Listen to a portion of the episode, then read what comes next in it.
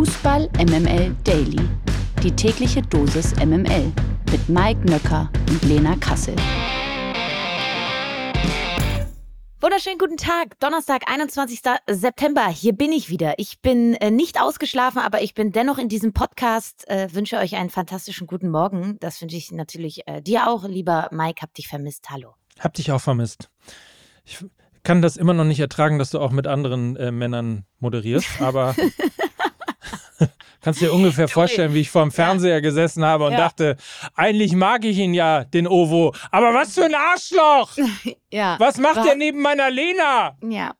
Ja, du hast es sicherlich ganz neutral verfolgt, ne? Völlig. Ja. Völlig. Mhm. Ach mhm. komm, ich schmier dir heute ein bisschen Balsam um dein kleines gekränktes Herz, versprochen. Das ist schön, da freue ich mich drauf. MML International. Irgendwie müssen wir ja auch ein bisschen Balsam erstmal um das gekränkte Herz aller Unioner äh, schmieren, weil sie hatten sich es eigentlich verdient, bravouröser Kampf äh, im Stadio Bernabeo und dann in der wirklich allerletzten Minute dann doch noch das Tor durch Jude Bellingham. Aber was für ein Auftakt was für ein kämpferischer Auftakt, muss man sagen, von Union Berlin in der Champions League, oder? Auf jeden Fall. Und da zitiere ich als allererstes mal äh, Till Oppermann, der auf Twitter äh, danach schrieb, in der Nachspielzeit gegen Real verlieren, jetzt ist Union wirklich in der Champions League angekommen. Sehr schön. I like. Fand, ja, fand ich natürlich großartig. Ja, ähm, das, das Gegentor, das, so ehrlich muss man dann bei ähm, all der Euphorie rund um Union Berlin auch sein. Das hatte sich schon ab der 60. angedeutet. Da kamen dann irgendwie nach und nach dann so Spieler wie Toni Groß rein. Man hat äh, gemerkt, dass Real so ein bisschen die Pace nach oben geschraubt hat. Und das ist dann eben Zauber Bernabeo und Zauber Real Madrid. Ein Moment kann alles verändern und ein Spieler kann momentan alles verändern. Jude Bellingham, sechs Spiele, sechs Tore. Also äh, das ist äh, der Transfer des Sommers gewesen. Er trägt nicht nur die Nummer von Sinidin Sidan, sondern er wandelt so langsam auch auf den Spuren von Sinidin Sidan, was Impact auf diese Mannschaft äh, angeht, was aber auch äh, seine Aura angeht, was seine Spielart angeht. Also das ist schon äh, wirklich sehr, sehr, sehr beeindruckend. Und ähm, da hat Tobi Escher auch äh, zugeschrieben, dass ähm, es irgendwann in fünf Jahren oder so reichlich absurd klingen wird, dass mal Erling Haaland und Jude Bellingham in der Bundesliga gespielt haben. Und auch da kann ich nur sagen, das ist korrekt. Und es war lange Zeit ja eigentlich ein Spiel wie gemalt für Union. Ne? Sie konnten sich hinten reinstellen, 30 Prozent Ballbesitz, richtig eklig verteidigen. Urs Fischer hat Leonardo Bonucci in die Startelf gepackt, ähm, hat ein fantastisches Spiel gemacht. Ich würde auch sagen, dass ähm, das Unionsspiel, also die, die, die wirklich äh, defensive Stabilität so ein bisschen gekippt ist, als Bonucci dann rauskam und das ist dann eben auch ähm, ähm, Union Berlin. Es kam dann für Leonardo Bonucci, Paul Jeckel. fand ich auch, fand ich auch Wie herrlich. das klingt alleine. Ja, einfach fantastisch. Also ein Spiel mit unfassbar vielen Geschichten und unterm Strich muss man aber auch dazu sagen, dass Union dann natürlich auch über weite Strecken der Partie viel zu passiv war, kein einziger Schuss aufs Tor und dann wird es eben extrem schwer, so ein Spiel zu gewinnen. Es hatte sich angedeutet, dass Real Madrid dieses Tor noch macht. Es ist trotzdem vom Gefühl her mehr als ein Achtungserfolg aus Unioner Sicht, weil du dich natürlich teuer verkauft hast. Es wird jetzt allen voran auf das nächste Heimspiel ankommen gegen Braga, glaube ich. Da müssen sie die Punkte holen, nicht gegen Real Madrid. Das ist nicht der Gradmesser und trotzdem kann, glaube ich, dieses Erlebnis in Bernabeu jetzt nur zusammenschweißen und Aufwind geben. Da haben sie sich wirklich teuer verkauft. Kann man eigentlich sagen, so die, ähm, also wenn man sozusagen das Haar in der Suppe finden will, dass die wenigen Chancen, die sie hatten, die wenigen Optionen nach vorne zu spielen und sich Chancen zu erarbeiten, einfach nicht klar genug, nicht präzise her genug herausgespielt worden sind? Ja, aber natürlich, wenn du, ganz ehrlich, wenn du 30 Prozent Ballbesitz in Bernabeo hast, ja, dann ähm, werden deine kognitiven Fähigkeiten auf das Laufen beschränkt. Ich glaube, du hast dann halt einfach keine Konzentration mehr im letzten Drittel. Das ist eben die Kehrseite der Medaille, wenn du eben auf wenig Ballbesitz setzt. Das heißt, du rennst relativ viel hinterher. Das ist sehr, sehr anstrengend. Und ähm, je länger die Partie geht, desto mehr kognitive Körner gehen verloren. Und dann fehlt eben die letzte Konzentration im Abschluss. Und das hat man eben auch bei Union Berlin gesehen.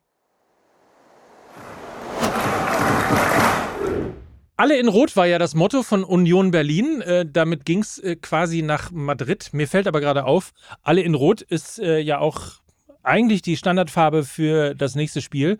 Bayern München und Manchester United, die haben natürlich unterschiedliche Trikots angehabt, aber Sie haben das Abendspiel bestritten. Lena, wie ist das denn ausgegangen? Ja, mit 4 zu 3 gewinnen die Bayern ihr Auftaktspiel in dieser Champions League-Saison. Ein Ergebnis, was äh, viel zu knapp ist, denn der Spielverlauf war eigentlich relativ deutlich in Richtung der Bayern über die gesamten 90 Minuten. Und äh, da kommen wir, glaube ich, auch schon zum springenden Punkt, wenn wir in Richtung Analyse blicken. Ihnen fehlt ein bisschen die Souveränität und die Seriosität in ihrem Spiel. Sie bringen den Gegner immer wieder rein. Sie haben immer wieder wieder schläfrige Phasen, wo sie einfach den Gegner zu leichtfertigen Torchancen kommen lassen. Und ich glaube, symptomatisch dafür war eben dieses 4 zu 3 gegen Manchester United, wo sie eigentlich phasenweise super dominant aufgetreten sind. Gerade nach dem 3 zu 1 kam von Manchester United nichts mehr. Und dann haben sie sie doch wieder mit Schludrigkeit, mit Schlampigkeit rein ins Spiel gebracht. Und das müssen sie unbedingt abstellen, wenn es in der Champions League weit gehen soll. Denn ich glaube, andere Kaliber, die wesentlich gefestigter sind als Manchester United aktuell, werden das natürlich noch mal mehr bestrafen als so. Das ein Learning aus dem gestrigen Spiel. Was kann man noch für Erkenntnisse mitnehmen? Ich glaube, Harry Kane und Leroy Sané können so ein bisschen die neuen äh, Lewandowski und Müller werden. Ein Zusammenspiel, was mir richtig, richtig gut gefallen hat. Und Mathis Tell braucht, glaube ich, mehr Minuten. Der steht jetzt schon bei drei Toren, hat gestern wieder ein Joker-Tor gemacht, ist unfassbar gut drauf, äh, braucht wenige Chancen für seine Tore und ähm, er ist momentan wirklich ähm, in seiner Prime bei Bayern. Also wir haben den Prime Sunny und wir sehen auch den Prime Tell und ich würde gerne mehr von diesem Prime Tell sehen. Das äh, die Erkenntnisse aus dem gestrigen Spiel der Bayern und dann blicken wir noch mal kurz auf die anderen Ergebnisse. Deutlicher gestalten konnte das nämlich der FC Arsenal, der mit 4 zu 0 gegen PSV Eindhoven gewann. Sevilla und Lens trennen sich 1 zu 1. Neapel gewinnt mit 2 zu 1 in Braga. San Sebastian ja, bekommt einen Punkt gegen Inter Mailand. Durchaus überraschend für mich. 1 zu 1 auch da. Benfica Lissabon unterliegt mit 0 zu 2 Salzburg und äh, Galatasaray, also die weiteren Gruppengegner von Bayern, trennen sich äh, 2 zu 2. Also Galatasaray gegen Kopenhagen. So viel also zur Champions League. Another day is here and you're ready for it. What to wear? Check. Breakfast, lunch and dinner? Check. Planning for what's next and how to save for it? That's where Bank of America can help. For your financial to-dos, Bank of America has experts ready to help get you closer to your goals. Get started at one of our local financial centers or 24-7 in our mobile banking app. Find a location near you at bankofamerica.com slash talk to us. What would you like the power to do? Mobile banking requires downloading the app and is only available for select devices. Message and data rates may apply. Bank of America and a member FDIC. Eurofighter. Heute Abend beginnt dann auch die neue Saison in der Europa League und der Conference League dann auch noch.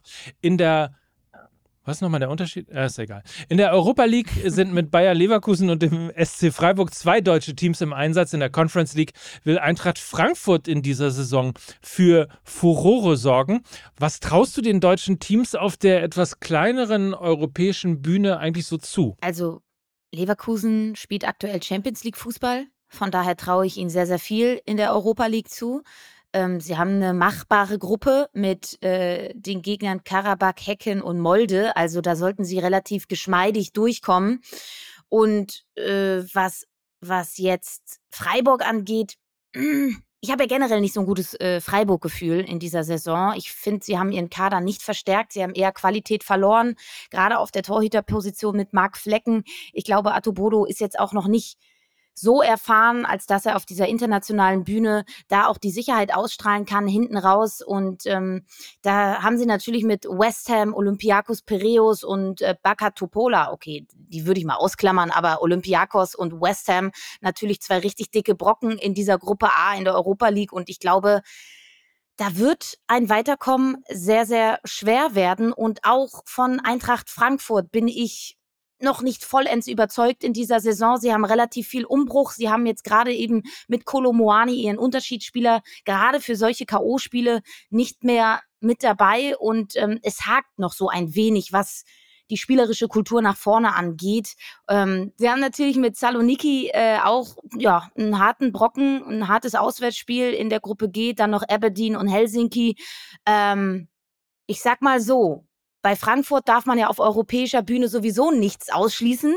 Aber gemessen an der Bundesliga-Performance glaube ich jetzt nicht, dass sie relativ weit und lange in diesem Turnier bleiben werden. Das ist einfach so ein Gefühl, was ich habe. Vielleicht kommt die Conference League jetzt auch einfach schon zu früh in dieser Saison. Sie müssen sich erst noch einspielen und glaube, werden erst in der Rückrunde so richtig zu ihrem Leistungspeak kommen und eventuell überwintern sie deshalb nicht im europäischen Geschäft. Saloniki oder wie es heißt, äh, Grüße gehen raus an die Freundin äh, von Mickey Beisenherz. Ähm, Leverkusen empfängt heute um 18.45 Uhr den schwedischen Club BK Hecken und der SC Freiburg ist um 21 Uhr bei Olympiakos Piräus. Zu Gast für Frankfurt geht's gegen Aberdeen. Alle Spiele seht ihr bei RTL Plus. Saloniki, also bitte. Fandst du den nicht gut? Gottes Willen. Die MML Gerüchteküche. Oliver Kahn hat angeblich ein Angebot aus Saudi-Arabien vorliegen. Wie eine internationale arabischsprachige Zeitung berichtet, möchte Al-Hilal den 54-Jährigen als CEO einstellen. Ob sich Kahn die Aufgabe vorstellen kann oder nicht, ist bisher allerdings unklar. Fakt ist, der frühere Nationaltorhüter ist erst vor wenigen Tagen von einer Saudi-Arabien-Reise zurückgekehrt. Dabei besuchte er eben unter anderem den Club Al-Hilal, wo beispielsweise Neymar unter Vertrag steht. Ich hatte das Bild ja auch gesehen. Und man hatte nach der ja, Vertragsauflösung bei den Bayern ja eigentlich nichts mehr von Oliver Kahn gesehen. Und ich fand es dann schon sehr, sehr bemerkenswert, dass das erste Bild, was man von ihm nach der Vertragsauflösung bei Bayern München sieht, ein Bild aus Saudi-Arabien ist. Also, ja, muss man sich auch bewusst für entscheiden, das so zu machen, ne? Triggert dich, ne? Nö, was heißt triggert? Ist ja eigentlich alles sehr erwartbar, aber dementsprechend kann ich mir vorstellen, dass an der Meldung gar nicht mal so viel Unwahres dran ist. Der Blick aufs Nationalteam. Julian Nagelsmann steht bekanntlich kurz vor einem Engagement als Bundestrainer und werkelt wohl schon fleißig an seinem Trainerstab. Wie mehrere Medien berichten, soll ihm Sandro Wagner zukünftig dabei assistieren. Der ehemalige Bayern-Stürmer ist aktuell noch Co-Trainer der U20 des DFB und gehörte ja auch zum Trio um Rudi Völler und Hannes Wolf, das interimsweise beim Sieg gegen Frankreich auf der Trainerbank Platz genommen hatte. Nagelsmann und Wagner kennen sich noch aus Hoffenheimer Zeiten, damals noch als Trainer und Spieler. Wagner wurde unter dem Ex-Bayern-Coach 2017 sogar deutscher Nationalspieler. Spieler. Eine andere Option als neuer DFB-Assistent soll übrigens Benjamin Glück darstellen. Der 37-Jährige war schon bei RB Leipzig und Bayern München Co-Trainer von Nagelsmann und stand ihm dort dreieinhalb Jahre lang zur Seite. Sandro Wagner. Ich find's geil. Ja. Oder? Also das war, also ihr habt ja noch relativ also lange nichts, über, ihr habt ja noch. Ich wollte gerade sagen, nichts gegen den Kollegen Glück. Tut mir auch leid, aber ich meine, ja. Sandro Wagner oder einfach beide. Also sagen wir mal so, Sandro Wagner wäre ein Glücksfall für den DFB. Schön gesagt. Ich habe ja gesagt, ähm, die etwas technokratische Art von Nagelsmann und das heiße Herz von Sandro Wagner, das passt für mich zusammen. Und dann sollen sie doch bitte uns zum Europameister machen. So, ich habe es ja gesagt, ich habe jetzt schon Bock. Die Fahnen wedeln schon auf meinem Auto. Vollkommen zu Recht. Ähm, ja. Ich warte noch auf die äh, Farbe in deinem Gesicht, so zwei kleine Deutschlandfähnchen unter deinen Schön. Augen. Das ja. kann ich mir relativ gut vorstellen. Das Rot kriege ich relativ schnell selber hin, aber ähm, genau, Schwarz und Gold. Das, da Rot, das Rot kommt vom Alkohol, ne? Ja, ist ja, schon generell in, in deinen. Venen drin. Ne? so ist es. So, haben wir es doch wieder hingekriegt heute. Es ist schön, dass du wieder da bist. Ja, und ähm, ich komme nicht mit leeren Händen. Ich äh, habe einen Gast mitgebracht, der kommt morgen. Und darauf freuen wir uns. Äh, dann gibt es nämlich eine neue Folge Fußball MML. Dann konzentrieren wir uns auf das Wochenende, auf die Bundesliga, auf alles, was da kommt. Und bis dahin verbleiben wir wie immer mit freundlichen Grüßen, ist ja klar. Äh, als Mike Nöcker und Lena Kassel. Fußball. Tschüss. Dieser Podcast wird produziert von Podstars bei OMR.